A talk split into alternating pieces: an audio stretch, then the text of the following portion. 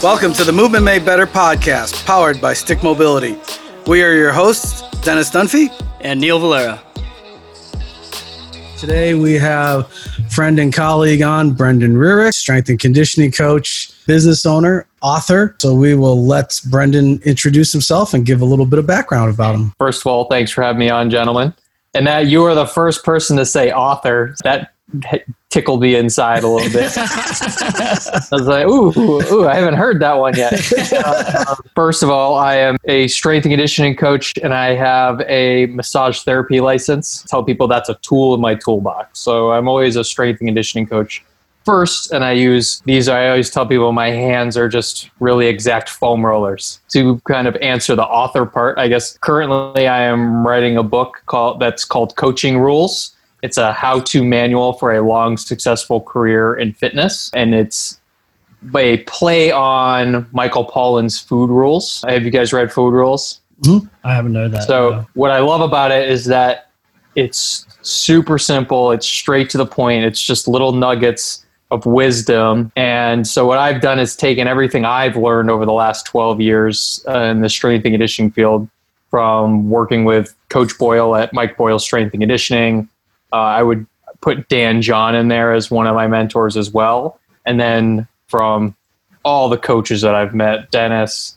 everyone at Perform Better, just the, the hundreds of coaches I've gotten to meet over the years, I've just learned so much from them that I've put it in a book that I've called Coaching Rules. And it's 105 rules and it's broken up into three parts. It's programming, so keep it simple, do no harm, communicate clearly, and give great demos.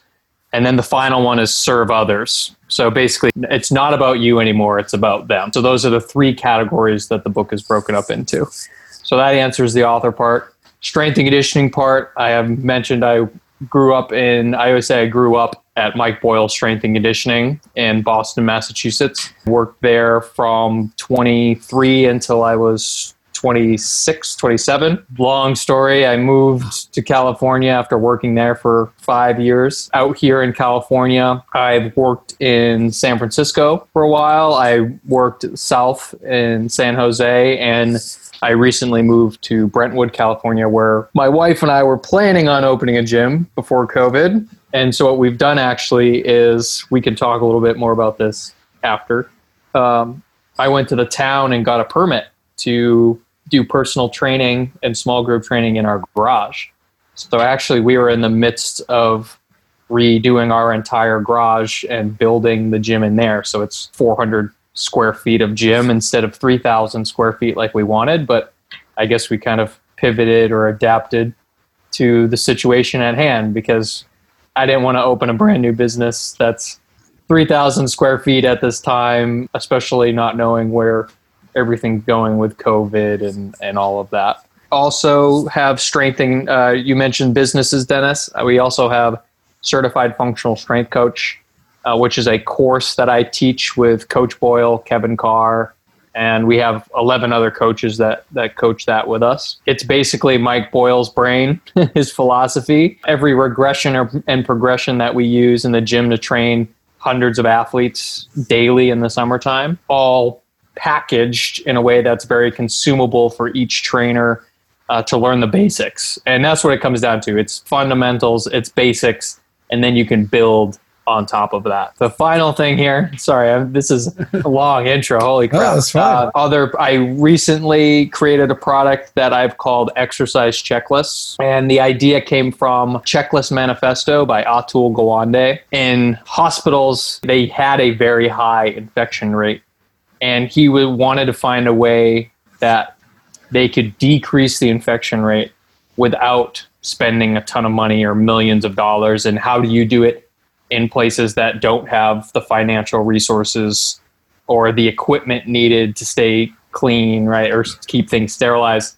And it came down to they made a checklist with, I think, eight to 10 things on it and it decreased post surgical complications by 36% and deaths by 47%. Ooh, wow. wow. And all they did was have like an 8 to 10 question checklist like we washed our hands, we did all these things and saved 50% of lives, which is just mind boggling to me. And when I read that, I realized that what we were doing at MBSC with all of our athletes was essentially a checklist for each exercise. So if you can do an inline lunge on the FMS, okay, great, you check that box. Now, can you do a body weight split squat? Yes. Mm-hmm. Okay, you can do a body weight split squat. Can you do a loaded split squat with weight?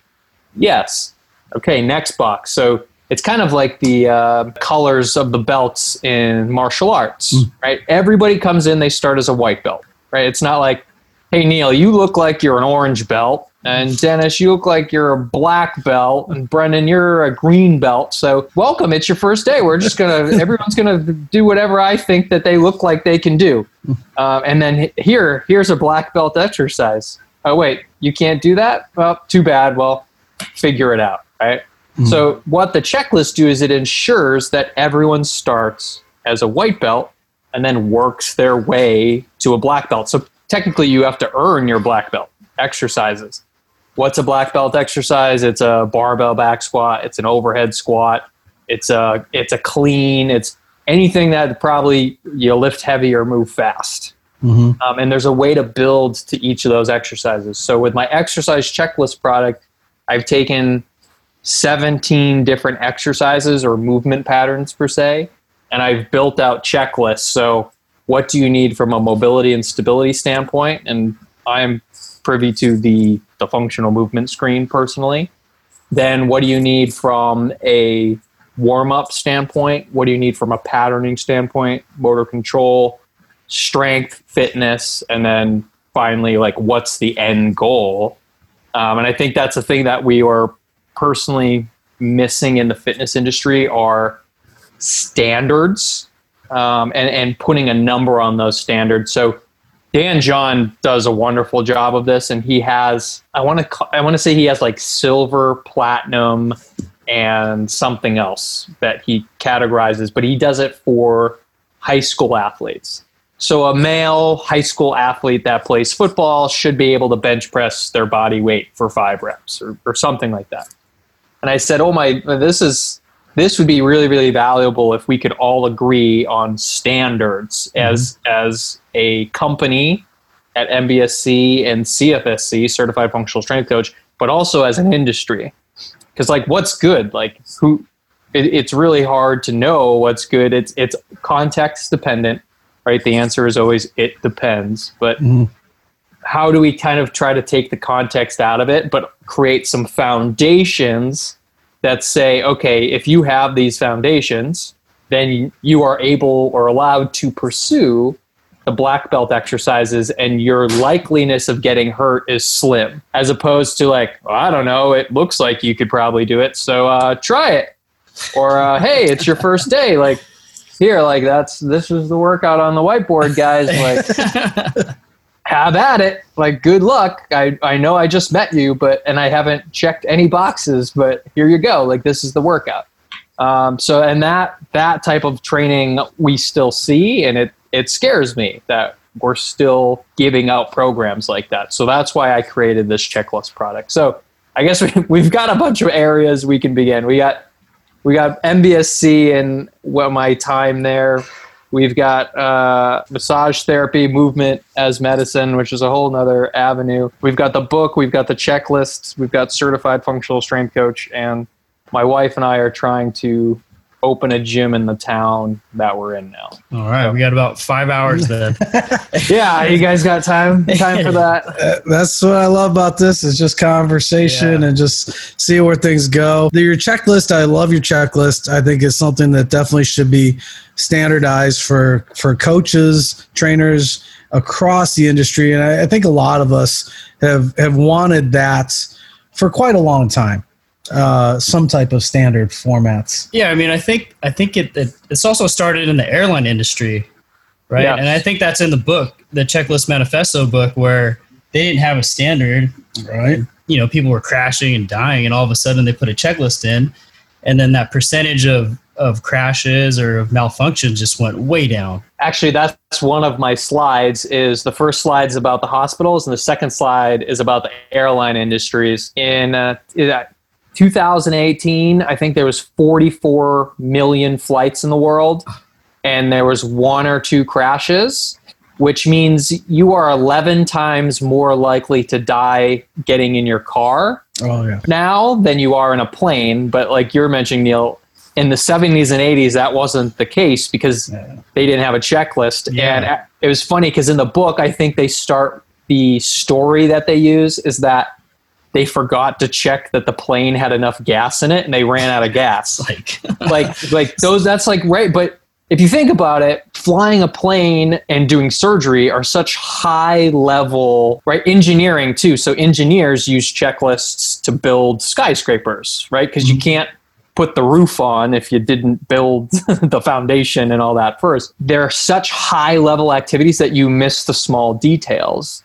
So that's what I was trying to convey in the beginning is that like if you think about it, somebody's health in your hands, if you take your job seriously as a trainer, then a checklist can be very helpful to keep the small things in line so that you don't miss them when you're trying to do the big things and the complex things like dealing with people. And so there's there's a lot of truth to that. It's very very complex but it's the small things that end up causing us a lot of trouble like running out of gas while you're flying an airplane which Definitely. is hopefully somebody would check right? But that's in the 70s and 80s they didn't it was hey you guys ready to go? Thumbs up let's go. Yeah. What you said uh, alluded to as far as flying and surgery the top level skills top level operations. But as trainers too we have that same responsibility when we're working with people. Because you do if you are negligent or careless you can ultimately end up putting that person on a surgeon's table. And I talk about that when I teach other coaches that that is something that must be in my opinion at the forefront of your thought process. It's like you said do no harm. And you as a coach or a trainer as the industry should realize that that is really needs to be at the forefront. Yeah and if that is at the forefront the way that you choose exercises changes Very so true if my thought process is like, okay, my number one goal here is like, I can't get this person injured. They've got to go to work on Monday and they still want to play with their kids. We probably shouldn't swing sledgehammers today. Or we probably shouldn't do overhead squats for a one rep max. If those are the things that I'm trying to avoid, I'm going to pick safer exercises that still have right good bang for their buck, right? A goblet squat if you do a 50% goblet squat or 15, 50% body weight goblet squat, so if I'm 200 pounds, that's 100 pounds for 10 reps. You're probably pretty fit and you probably move pretty well. And the likeliness of injury is much slimmer than me putting a bar over your head or jumping on top of something, which, again, it, it might be the right thing for the professional athlete or somebody who is complete, competing in those things but it's not going to be the best thing for the, the risk of your average everyday person who wants to continue to work out. And Kevin Carr actually did one of my favorite talks, or one of my favorite talks of his is his movement is medicine talks talk is, and he opens with that. There's a slide that says 100 versus 4. If you see somebody twice a week for 50 weeks, you can make 100 impressions on that person the average person sees their physician, their doctor, four times a year. And that number is hmm. skewed mm. because people who are healthy see their doctor once or not at all. And then people who are sick see them 10, 15, 20 times. So you, as a healthcare, trainers almost need to think of themselves as healthcare professionals. You have so many more imprints that you can make on that person than even their doctor does. So that means that makes you you a healthcare professional and just as important. Um, and yeah, so if you start thinking with that mindset or that that framing of uh, do no harm, but like the my most important thing is that this person can come back and do this workout again on Thursday or Friday, then the way you choose exercises changes for sure because I, I wouldn't select certain things if I always had that in the front of my mind. Yeah, and I think people need to realize that they're playing, you need to play the long game. Yeah. You're not looking for quick results, you're looking for a lifetime of health, you know, and fitness. Right. And that's why I, I actually, so the title of my coaching rules books has a long career in fitness. And I wanted to emphasize long because 10, 15 years ago, this wasn't really a career per se that people would do for 20, 30, 40 years and retire from. It was a hobby or I train people on the side on the weekends when I come home from my real job. Now there's like this holy crap, like I could actually do this for 40 years. In the book, I, I have that I'm slated to retire in 2055, which means I would be training people for 46 years. mm-hmm. So if you think of it, like if you want to be in it for the long game, you better keep people healthy. You better keep people happy, or they're not going to want to work with you. Like if if this is a long term career, then that's how you need to think. Um, if it's a short term thing and like you're doing it for fun on the side, like okay, then it's not right. It's not your career. You you might not go down those educational avenues, or but for those of us who it is our career, uh, you better keep those things top top of mind. It's always kind of surprising when you, t- and it's true when you tell people that you're a trainer or a coach. They always say, "Oh, what else do you do?" Right. Yeah. You know, oh, what's your real job? Or or they're really surprised when you tell them that it is your career. They're shocked. They're like, "You can do that full time," and you're like, right. "Yeah, I've been doing it for almost 20 years full time." Yeah, yeah. And, and the that, second question is usually, do you get to wear pajamas to work? And the answer is yes. Especially if it's six in the morning. Exactly. I just roll out of bed, brush my teeth, throw a hat on, and out the door I go. Yeah. Which having a garage gym would make it even more. You'd oh, just be able, right? It, it's actually dangerous. Like I, I'm going to show up. I'm going to show up late to my own session but you can't use tra- you can't use traffic as, traffic as an yeah. excuse. You're like, Ugh. especially in the Bay Area, it always works, right? You always had that to fall back on. Now yeah. that it's your own garage, you're like, uh, uh yeah, yeah. I just uh, I didn't want to be here. Uh, it is. It, uh, I know you you had looking at at your website, uh, you had on there a comment that said that things happen for a reason, and when you when I read that on your site, it, it took me to the point of you wanting to open up your facility, but having to change due to the current situation and and actually seeing that play out from what you say on your website to actually real life transition. Yeah. So we, I mean, we discussed it a lot. I, I guess there's a lot of things in life where you, I, you, where you have to move on and adapt and mm-hmm. you go you go to the next best thing. I big big fan of Ryan Holiday's work and the the, the daily stoic. And it's a very stoic mindset that you you move on, you adapt, you do the next best thing. Like you're you're not beat. You know, there's just something else that you have to do. So yeah, we looked into because I actually had thought about there's a gym down the road. He actually just kind of rebuilt it during COVID because he had the time to do it and they're opening up soon. So we actually thought about, okay, hey, we could go and ask him, say, hey, we would like, we're not opening our space now, at least for another year, because from a business perspective, it wouldn't make sense to open at 30% capacity, uh, especially we wouldn't last a year. Yeah. We wouldn't last long enough. Um, so we thought about that and going and working with them and just saying, hey, I'll pay you 20% of each of my sessions to use your space. Uh, and then we called the the town planning division and said, "Hey, we want to open this gym." And they have a bunch of rules that you can't have massage, you can't do spa, you can't do you can't do a bunch of certain things. But what you can do is you can do educational teaching.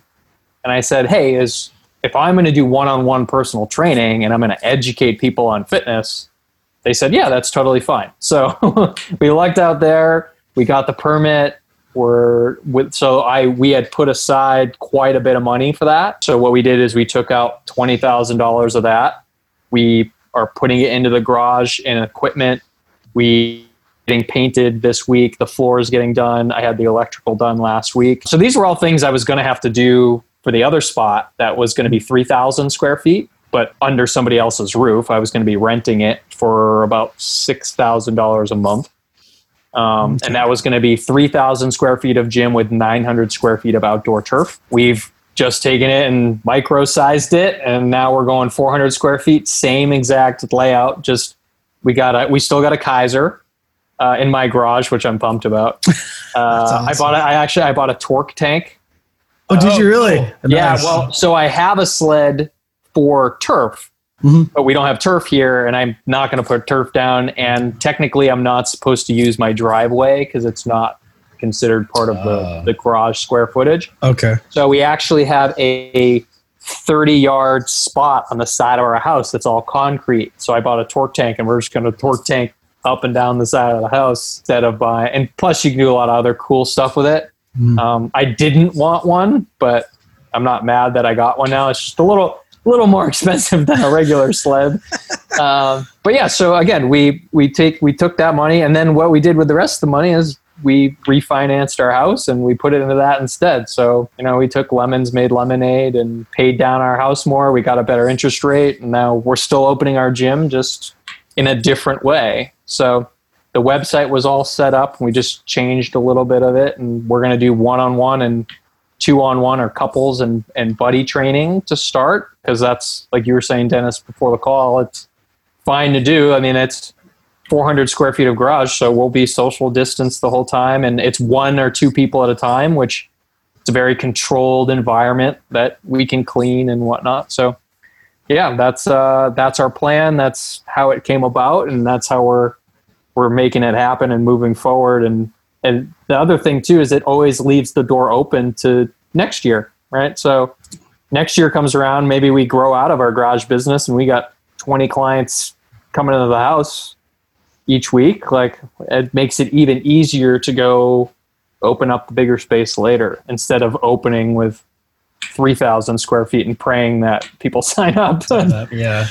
It's hard because you do get emotional. You want Mm. certain things, and it's like you said, being stoic and really trying to just look at things logically uh, is is really beneficial. But it, it's hard. We're human, so we tend to we get disappointed, we get frustrated, we we anticipated something, we want something really bad, but life just the universe, life, whatever you want to say, Uh-huh. is going to put stuff out there, going to make changes. And really, uh, most times when you look back at it, you know, five, six, ten years down the road, you look back and you go, I'm glad that happened. At the time, I was irritated, but looking back, that needed to happen for this next thing to open up and the next chapter to take place. So right. it- it's something to keep in mind for listeners out there that maybe are upset that their 2020 plans got skewed and i mean for company wise for us i mean it's it's completely changed what we expected to do this year too so uh and, and not in a bad way I Yeah, we just had to shift gears and, and adapt. you yeah know, Yeah. and- CFSC too, like just like you guys. I mean, our our educational company, we're doing our first live event in July in Ohio, and then our next live event isn't till August eighth, and then we have one August twenty sixth. But right now, we were supposed to have right perform better. wow. We're supposed to Mhm. we're supposed to have probably 30, 40, 50 courses already by this time this year. Just like you guys are probably supposed to have 10, Yeah. 20 courses already done. And um, we don't really start back again until October. And who knows if that will even happen. So, yeah, we've had to pivot as well. And we've thankfully have the online certification for CFSC, which we just happened to open in January by pure luck. Uh, It's not ideal, but it's the next best thing. And it works for now. And we're allowing those people, if they take it online, they can come to any live course for free and just take it, or they don't have to pay again and they won't get tested if they did it online. So, yeah, you guys had to pivot. I know, Dennis, you taught a private course and everyone was siloed in their little space. And Yeah, and know, and and I talked to. Kevin. Yeah, I talked to Kevin about the online because we're going to be releasing our course online, and Cool. same thing. Uh, if you take the online course, and like you said, there's always going to be people that want the the live course. Uh, letting them know that you're more than welcome to take the live course if if and when you can make it. If you've completed the online course, uh, Yeah. because there is just there's that special element that you just are missing out on mm. when you're just staring at a computer screen and watching video you know? So you want to be able to have that both experiences available to whoever whatever coach wants to take your course. Yeah and i really encourage people to to watch it in a gym so they can do it and experience it. And actually we send a workout program for them to do that has phases one two three and four of all of our checklists our regressions progressions like everything that they're going to do in the course because as fitness professionals we are kinesthetic learners. Like i mean that's the reason why we love doing this. And when you do it physically it's almost Im- imprinted on your brain as opposed to like you're saying to sitting on a computer and writing out notes. Like i would much rather somebody take two months to finish the online course and watch each video in the in their gym or at home with weights so they can actually do and experience those things, uh, which is again why they come to the live events. uh, but the option is there. And again, yeah, we had to pivot, and that's the reality we live in now. And in the end, like you were saying, hindsight, when we look back five years from now, we'll all say, like, well, going virtual is one of the best things we did. Now we got both options, and people who live in right, middle of uh, nowhere, Alaska, who can't pay 500 600 dollars for a round trip flight hotel food mm-hmm. and take four days off from work to come to our course can now take the course and maybe someday they get to come to a live one in hindsight it'll it'll be one of the best things that happened to not just us as companies but education i think in general i think we're learning from colleges and high schools and that virtual learning isn't so bad. It's not perfect, but there are ways to utilize it in a in a good way. So, are you guys doing anything on Zoom? Like live certifications on Zoom? Or no, so we've thought about that. So I know Functional Movement Screen is doing that. I know uh, Thomas Myers did their their course online. But again, so I didn't do Thomas Myers' course because that's something I would want to go to and mm-hmm. physically do, and I didn't want it to be ruined by online. To be honest, um, that's just me personally. Mm-hmm. Um, but we've done a bunch of Zoom webinars for free. So we let everybody ask questions in our CFSC group, let them pick what webinars they wanted. And then we did around an hour and a half, two hour webinars and just gave them away free. So it was a way for us to elaborate on some things, answer some questions, but also kind of share our, our product with people who might not necessarily be in the CFSC who now know us about these webinars and whatnot. So that's the only real way we've used Zoom. Um, our online course, if you take our online course at the end of it, instead of doing a practical exam live where we score you, you send us in 10 videos of you coaching, demoing, and giving regressions and progressions of 10 different exercises. And then we send you back feedback and say, hey, on this drill, you need to improve your cues here, or your back wasn't flat on this um, or you need to speak up louder, or you used a bunch of cues that made no sense. So we give them feedback on their 10 videos, and then you get scored on those videos, and then you get certified or not. So that's how we've gotten around the how do we make this a subjective test? So can you coach? Because that's the beauty of our course is that it's you experience it and then you show us that you can actually coach, which is as you guys know is different than other certifications where you go and you take the test in a computer lab and then you're certified to train people.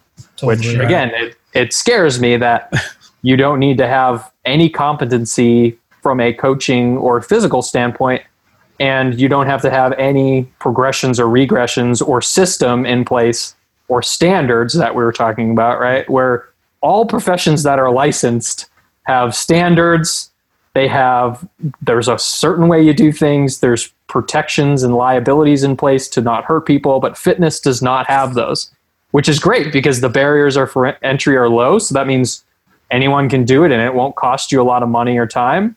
But that's also a bad thing because that means a lot of people who don't know what the hell they're doing or don't want to make it their career are telling people how to do fitness. So there's goods and good and bad to everything. So yeah, that's that's we haven't done web we haven't done Zoom from a coaching standpoint or a seminar standpoint, but we have done it from webinars uh, to answer questions for people. And those have been a huge hit, some more than others. Our functional anatomy one was the biggest where we had 1,200 people sign Oh, up, wow. which is pretty cool. Nice. Um, how to read research uh, didn't get as many people. Oh no, no, but I don't. I mean, how to read research isn't super fun, but uh, we did have a hundred people stay on for the whole two hours, so it's good. It's it was it's good for us to also see what people want, and also kind of forces us out of our comfort zones, like podcasts and webinars and all that was not something that I was doing before um, because I was doing coaching stuff or traveling to teach. Mhm. Um, so it's given me time to sit and speak with you guys and to really test myself in those waters, running webinar, webinars and like I like I have this this checklist product and this book coming out, which I would have never spent the time to sit here and talk to you guys about unless we were in the situation we were in. So another silver lining. in regards to be, being an author, what are some of the experiences that you've encountered trying to uh, get your book up and run, uh, written, published? Uh, what are some maybe some things that you kind of didn't expect to encounter? Well, I always used to say with blog posts because I had a, a, a blog that I updated very consistently for four to five years. And I used to say that the blog part is easy, the idea part is easy. It's the formatting, it's the editing, it's the spell checking, it's the rewriting. It's like that's the hard part. So I actually have had all of these rules kind of laid out for probably the last five, six years. And I've been adding to them and subtracting to them. So the rules were easy. The just like getting it out on paper, like each each rule has about a Instagram size length post to it. So it's about 500 to 750 characters. Okay. Um, so it's not super long. Um, but the hard part about that is there's so much I could say, but how do you say it simply? Yeah. So that's been probably the most difficult part for me. But editing and having a publisher was, I, I was going to self publish. If you can find somebody who will publish with you or find an editor, do it. it's, I mean, I, I understand training, but I, I am not a good writer. And, and having your friends read it is nice, but your friends are not book editors. So I definitely suggest hiring an editor. And if you can find a publishing company that will do it. Luckily, I have Laree Draper, who is also uh, Dan John, Mike Boyle, Gray Cook's publisher. So I reached out to her through Coach Boyle, and she was more than happy to look into. I actually, the first book that the first two books I actually presented to her, she said no. oh, So yeah, this third book she has, thankfully, she wanted more coaching stuff and not so much uh, stuff on the programming side or stuff written for the general public. She wanted stuff for coaches. So I'll write those books later. But the editing part, there's a book by Richard Dowis called uh, oh, Reader Friendly Writing. So Okay. think of functional training. Now think about functional writing. So that's Oh. that's what this book is. His, his whole premise he opens with am the king of like functional writing. And I'm like, oh my god, this is genius. This this speaks to me. He doesn't want to be that, man. yeah, right. So I, Jenny, my wife, uh, introduced me to the book, and then I read it, and I was like, "Oh my god, great!" So now I have to rewrite everything I've written. My Laree sent me back my first draft, which is just a big dagger in the heart because you, right? It's the red pen. You see red. Well, I mean, it's on the computer, so red ink or Yeah. red letters just everywhere. And we're like, "Oh, great!" And she said I had to rewrite my whole introduction because it was awful. Um, so yeah, you kind of have to have thick skin. You, she has my best interest in mind, and she's an editor and a publisher, and she knows. So I had to rewrite my whole introduction, even though I thought it was good. So today is going through all my adverbs. So basically, any word that ends in ly isn't necessarily needed. So you're you're using adverbs as a way to emphasize something, but if you use like words like so the ones I use most commonly are probably consistently apply only and I realize when you type in L L Y into the find search box and you go oh my I use 20 30 adverbs in just like a short little paragraph I'm like oh my god so Oh. I've had to go back and delete a bunch of things. So adverbs are good in the sense that occasionally, if you use them correctly, they add emphasis. It's like a swear. right? Like, Yeah. oh shit. Like, sometimes a good shit is it puts emphasis on Right. something. But if you swear every other word, like a truck driver, it loses its emphasis and it, it gets annoying and you sound kind of stupid, right? Like that you're swearing so much. So sometimes it, a good emphasis, a good emphasized swear is proper. Same thing with an adverb. So I've just learned so much about the writing process and being almost forced to look at my writing reflectively. Whereas on a blog post, you, do, you don't get that. You're just, you write a blog, you have somebody read it for you, and they go, yeah, it's okay. Like, it's good. Like, change this letter here and that letter there. And um, yeah, the writing process is, is much more involved and focused than I had imagined. Um, but I knew based off of my English grades in school that I wasn't a good writer, um, not my cup of tea. So that I haven't. I've really just learned a lot about the writing process, I guess. But I already knew that I was going to spend a lot of time editing and rewriting and whatnot. So it's been fun and it's anxiety producing because I know I have this file sitting on my desktop that needs to be edited and I've read my book probably 350 times now, and I'm just I'm sick of it. Like that's why I ended up when you guys when you said you oh you're an author in the beginning, I was like oh my god I'm an author. Like I can't even remember what the book is about. What are my I don't know what my rules are. I've just read them so many times that I've just they're I basically go blank when I start reading it. So yeah, if you ever have anything you want to say or write, do it and it doesn't have to be a book i mean blog posts facebook's good for the the long written word um, i know dennis like your story that you shared the other day um, about yourself like that was a wonderful piece that didn't have to be a book didn't have to be a blog post but it's a way to share that information and having a book or something physical is something i've always personally wanted to have done and just the form that i was writing this in wouldn't have really been good for just one long blog post or whatever. So that's where the book came in. So uh, I very much have the mind. The, I love the Ben Franklin quote that if you want to have a book to write, have something to write about. So I just feel like I've wanted to write a book for a long time, but over the last 12 years, I've really like gathered all this information that I finally have something I think of value that I can put into a book and then present that to people as something that they can consume.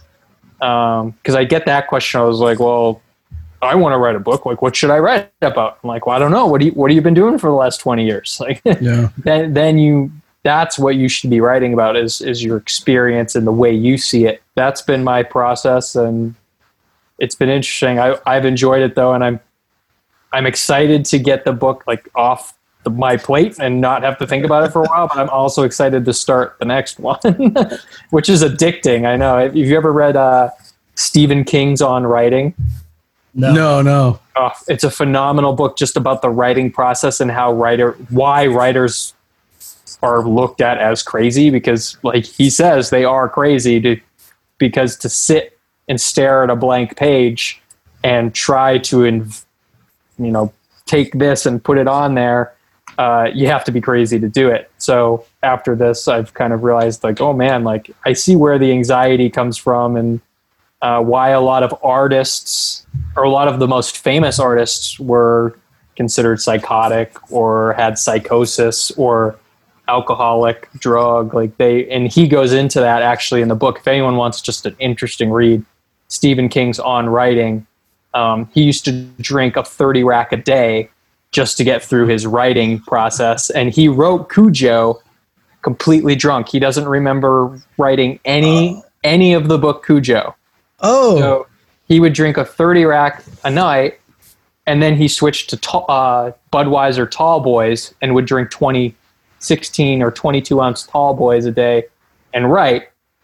And because the writing process was so mentally draining for him, that alcohol was the only. And so, yeah, he wrote Cujo completely inebriated. And then the whole second half of the book is him going to rehab and then coming back out of rehab and, and, and learning to write again without these props in order to get through the writing process. So just to give you a little kind of idea of wh- how mind challenge it is to to write something.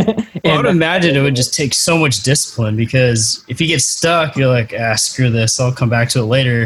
And then you do it again the next day. You're like, oh, I'm, I'm stuck. Eh, I'll go do something else. It'll come to me later. And you could just, you could get in this, this flow of not doing anything. Right, and th- and if you think about it, that's their profession. Like if they don't write anything, they Yeah. they can't live. They don't make any money. They don't like they don't have other jobs. Like I am I'm a trainer on the side. I have massage. I have clients. Like if I didn't write a book, I'd be fine. So Yeah. Uh, but if Stephen King doesn't write a book and meet his deadline, so when he signs a book deal for a million dollars and he doesn't get his book deadline in, he has to give the million dollars back. So Oh, that yes, that would uh, lead me to maybe drink a few beers sometimes. um, but yeah, the the plight of the writer in that book is is and just people artists in general, Van Gogh, and this it's very very interesting. It's a very it's a fun read, even if you have no interest in writing something. So Well, it's it's like you said. We referred back to that little Facebook post that I did la- a couple weeks ago. I, that was quite the emotional ordeal because I realized that I, I didn't want to preach to people. I just want to share a story.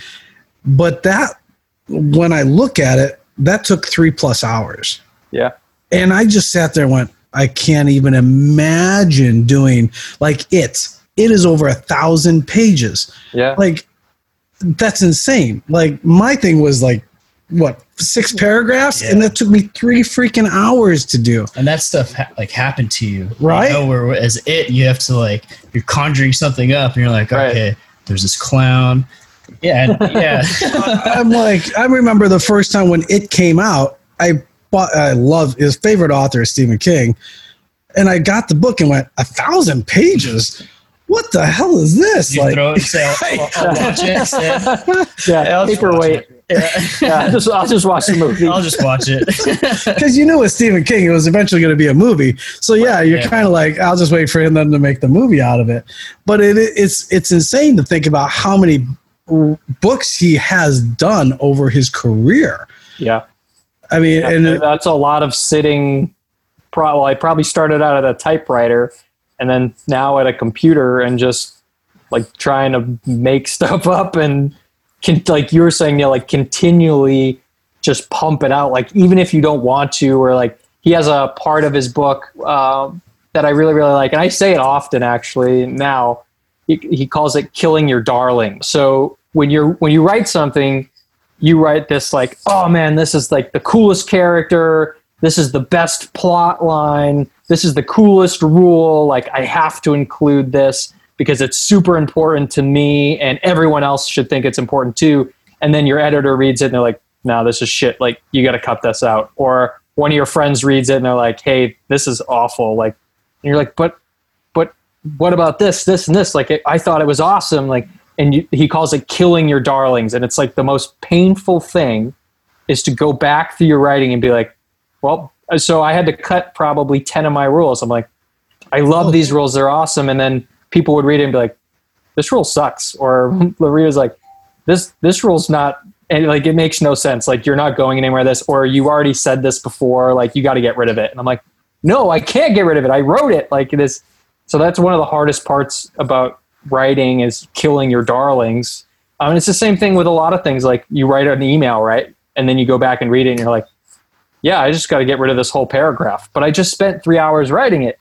Well, it, it's not productive. It's not worth it. It's, and so that's one of those things. Yeah. You gotta, you gotta learn to cut, cut out some things, even though you think that you like them, it might not be what your audience wants. I think we've encountered that with uh, some filming sometimes. We'll be filming stuff for Stick Mobility, and Yeah. maybe we say a little bit too much, and then we'll send it over to, um, you know, Alistair, and he'll look at it and go, ah, you guys should cut this out. Like, really? yeah, cut it out. yeah, Like, damn, okay. we get that a lot. So we do it again. Like, no, cut this out now, you know, and do this a little bit better. And you just, you kind of got to go with it. And like you said, have thick skin and not, and you just, you, you can't get emotional about it. You can't care. Yeah, it, it does hurt in the beginning. So you take your uh, you take your cuts, you take your blows, and then uh, then you move on and you you fix it. Well, and if you frame it as like this only makes it better, that's that's why we're doing it. Then it's easy to it's easier to swallow. It's not easy to swallow, but it's easier to say like, okay, even though like I said, my introduction, I was like, I really like this introduction um, and my preface. Like I thought my preface was great. She's like, nah, you got to combine the two together and again get rid of a bunch of this stuff. I was like, oh man, all right, well, okay, if that's going to make the book better and more readable and people will enjoy it more and will sell more books, then so be it. I've got to cut my darling, cut my losses and, and move on. So We've experienced it with the podcasting too. Just getting the podcast out there, voice only before we started doing the video. Uh, now that we can have guests like yourself on, this is just, it's just a much better flow, much better interaction. But when we first started, you know, we, we had some podcasts that we spent an hour recording and then afterwards went, Oh, that was shitty. like, well, there's about 20 minutes that. of 20 minutes of usable content in there. and we're like, oh. so we're like, delete, scratch that, and we're like, oh shit, we just wasted an hour and a half, two hours of our time. Yep. But you have to have that ability to just yeah. sit back and realize, yeah, I can't, I can't release this. This just right. doesn't have enough content. It doesn't have enough value. Uh, yeah to the average listener and that's ultimately what you got to really think about yeah, i think you have to look at it as practice too like you know yep. we're, we're, new into this or you're new into writing you're going to make a ton of mistakes and yeah you just have to be open to that criticism yeah you you've got to have the cojones to to start and do it and then you've got to have the skin and the cojones to yeah. accept that it might not go very well and that's the like you're saying the only way that you can get better at it and improve. So, watch having uh, Laree send back my drafts with all these red marks, like it hurts, but I'm learning so much about like where you you use prepositions, where you don't, how to use that apostrophe s thing on a bunch of. I was like, man, I've been using that wrong all my life. Like I had no idea. um, how to use like the the dash marks, what should and shouldn't be in parentheses, how to use quotations, like all stuff that I probably learned in school, but I never had context around it that I enjoyed enough to keep me uh, focused. Like, hey, I'm writing my own book, so now I have to care about this stuff.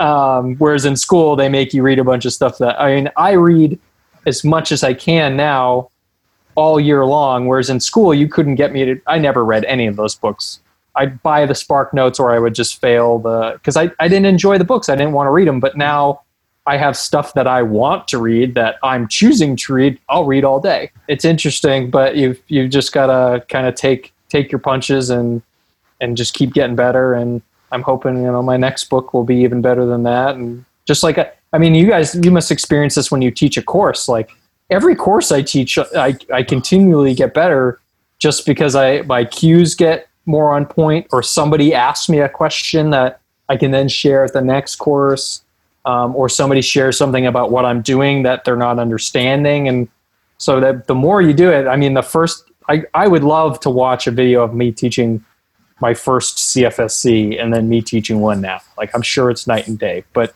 you had to start at some point too. So I, I also don't want people to be so afraid that they don't want to start, but also don't be so confident that you're good at it, like the Dunning Kruger effect. um, don't don't think you're going to be good at it at the start, and find people who are willing to tell you you suck, because that's that's why you hire an editor. Because if I send my book to all my friends, they're gonna be like, "Oh, great job, Brendon! Like, really good book! Like, awesome!" And like, but my editor, she it's in her best interest to, also as my publisher to tell me that it sucks, so that she sells more books too. Mm-hmm. so those are the people I want to surround myself with, especially when I'm trying to learn something.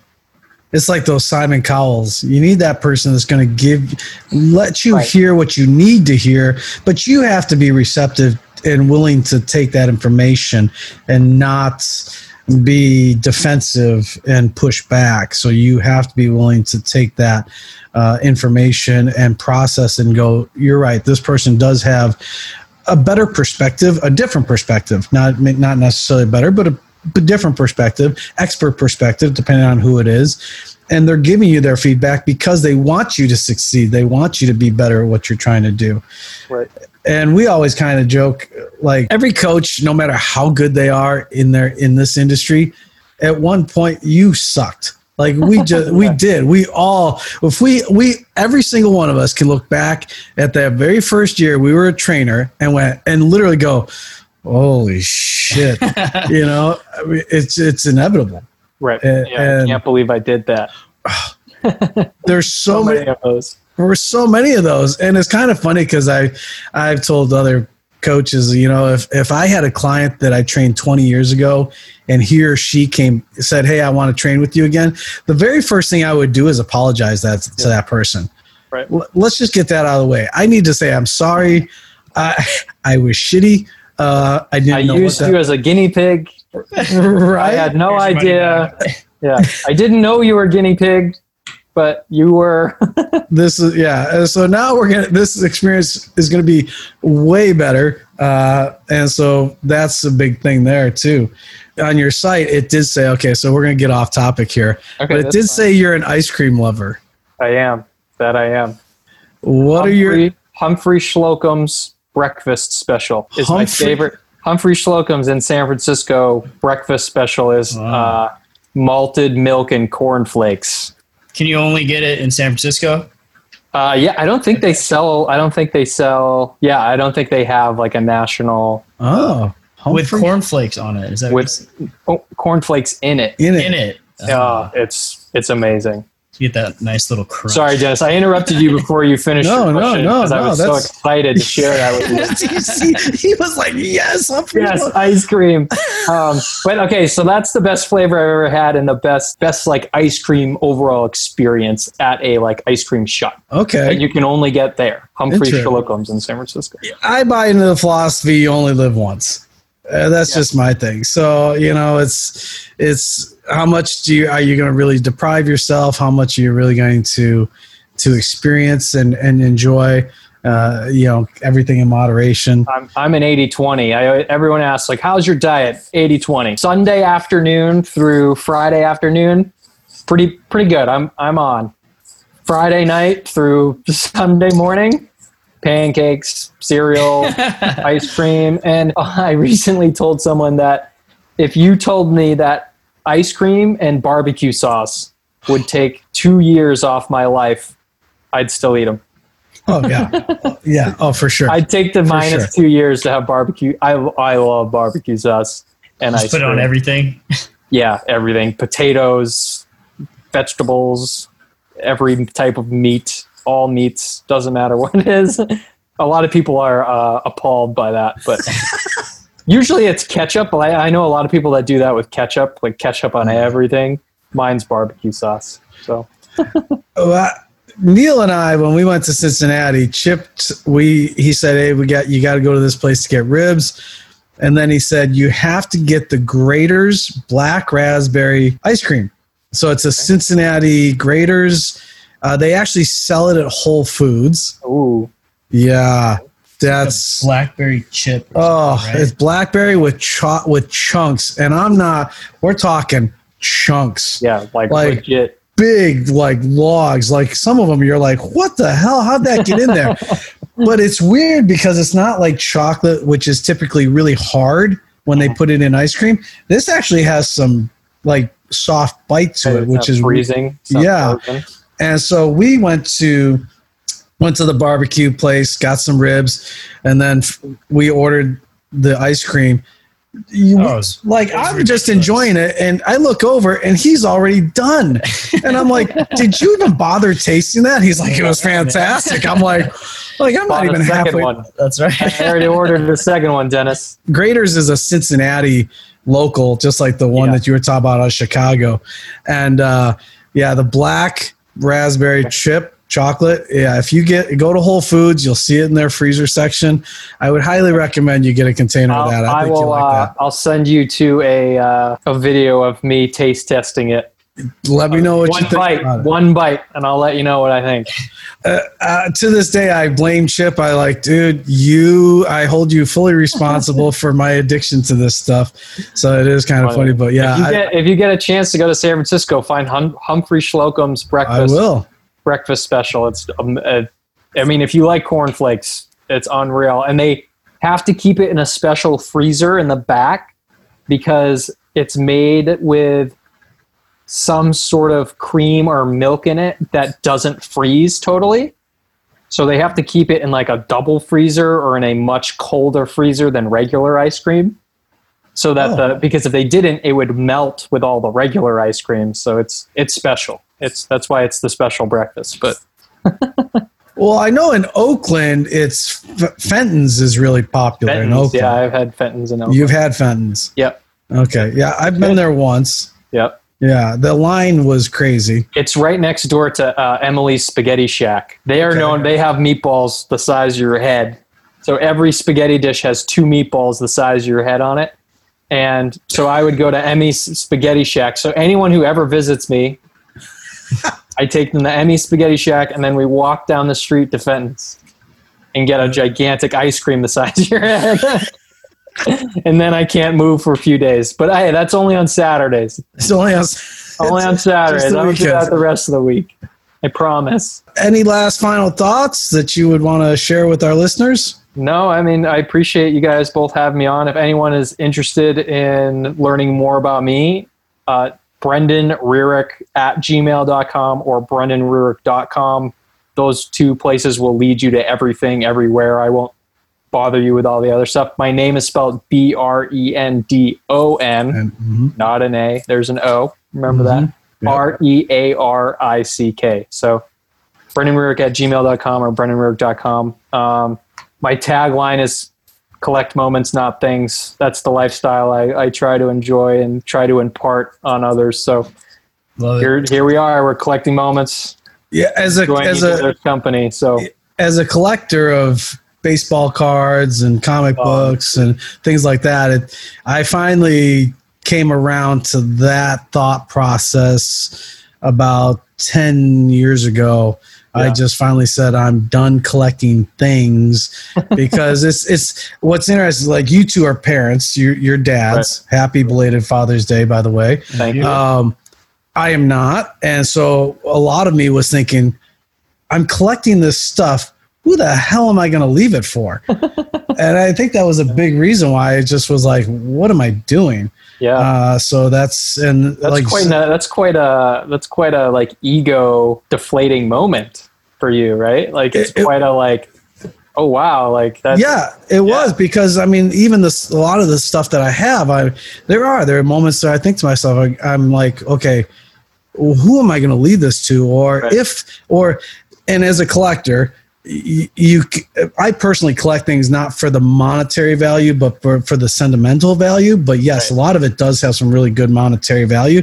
Now it's the question of when do I sell it? And can I get myself to sell it? Like Sherry, Sherry's always like, "You're never gonna sell that." Like, she says it all the time. I'm like, you know, one day I'm going to sell that. And Sherry's like, "Pfft, whatever. I don't even want to hear that. She's like, no, you're going to die. And that thing's still going to be sitting in our house. She's going to have to stare at it.